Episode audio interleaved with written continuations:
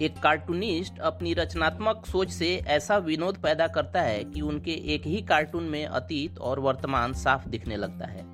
उसका एक कार्टून वर्षों पाठक के मन मस्तिष्क में छाया रहता है।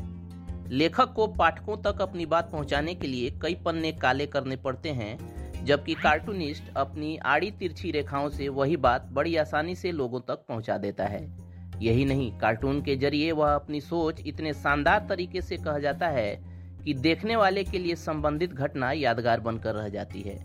कार्टूनिस्टों द्वारा जीवन में जो विनोद लाया गया है, उनका सम्मान करने के लिए ही हर साल विश्व कार्टूनिस्ट दिवस मनाया जाता है।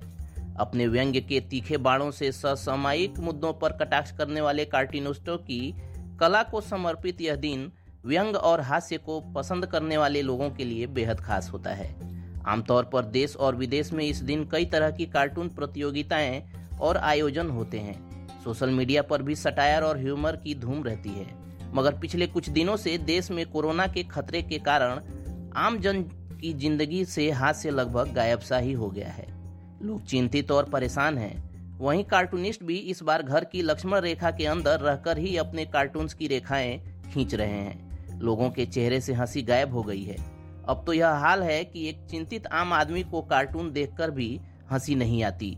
कार्टूनिस्टों को भी इस बात की पीड़ा है कि संकट के समय लोग उनके कार्टून का वैसा आनंद नहीं ले पा रहे हैं, जैसा आमतौर पर लेते हैं। फिर भी अलग अलग माध्यमों से अपने कार्टूनों द्वारा लोगों के चेहरे पर थोड़ी सी हँसी लाने का प्रयास कार्टूनिस्ट कर रहे हैं। कार्टूनिंग के क्षेत्र में करियर बनाने के लिए किसी विशिष्ट डिग्री की ज़रूरत नहीं होती है। हाँ यह ज़रूरी है कि आपकी स्केचिंग और ड्राइंग में गहरी रुचि हो। देश में कार्टूनिंग कोर्स बहुत कम संस्थान ही चलाते हैं।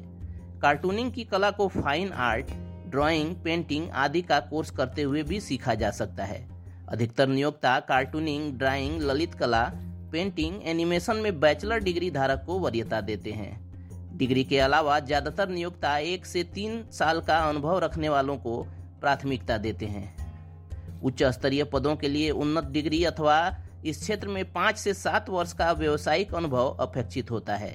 चलिए दोस्तों क्वाराफ्लिक्स पर आज के इस वीडियो में इतना ही। जानकारी आप तक पहुँचती रहे, उसके लिए आप हमारे यूट्यूब चैनल को सब्सक्राइब कर लें और फेसबुक पेज को लाइक कर लें। साथ ही साथ अपने दोस्तों और रिश्तेदारों के बीच इस वीडियो के लिंक को शेयर भी करें। मिलते हैं एक और वीडियो में, तब तक keep searching for knowledge and try to be a kind person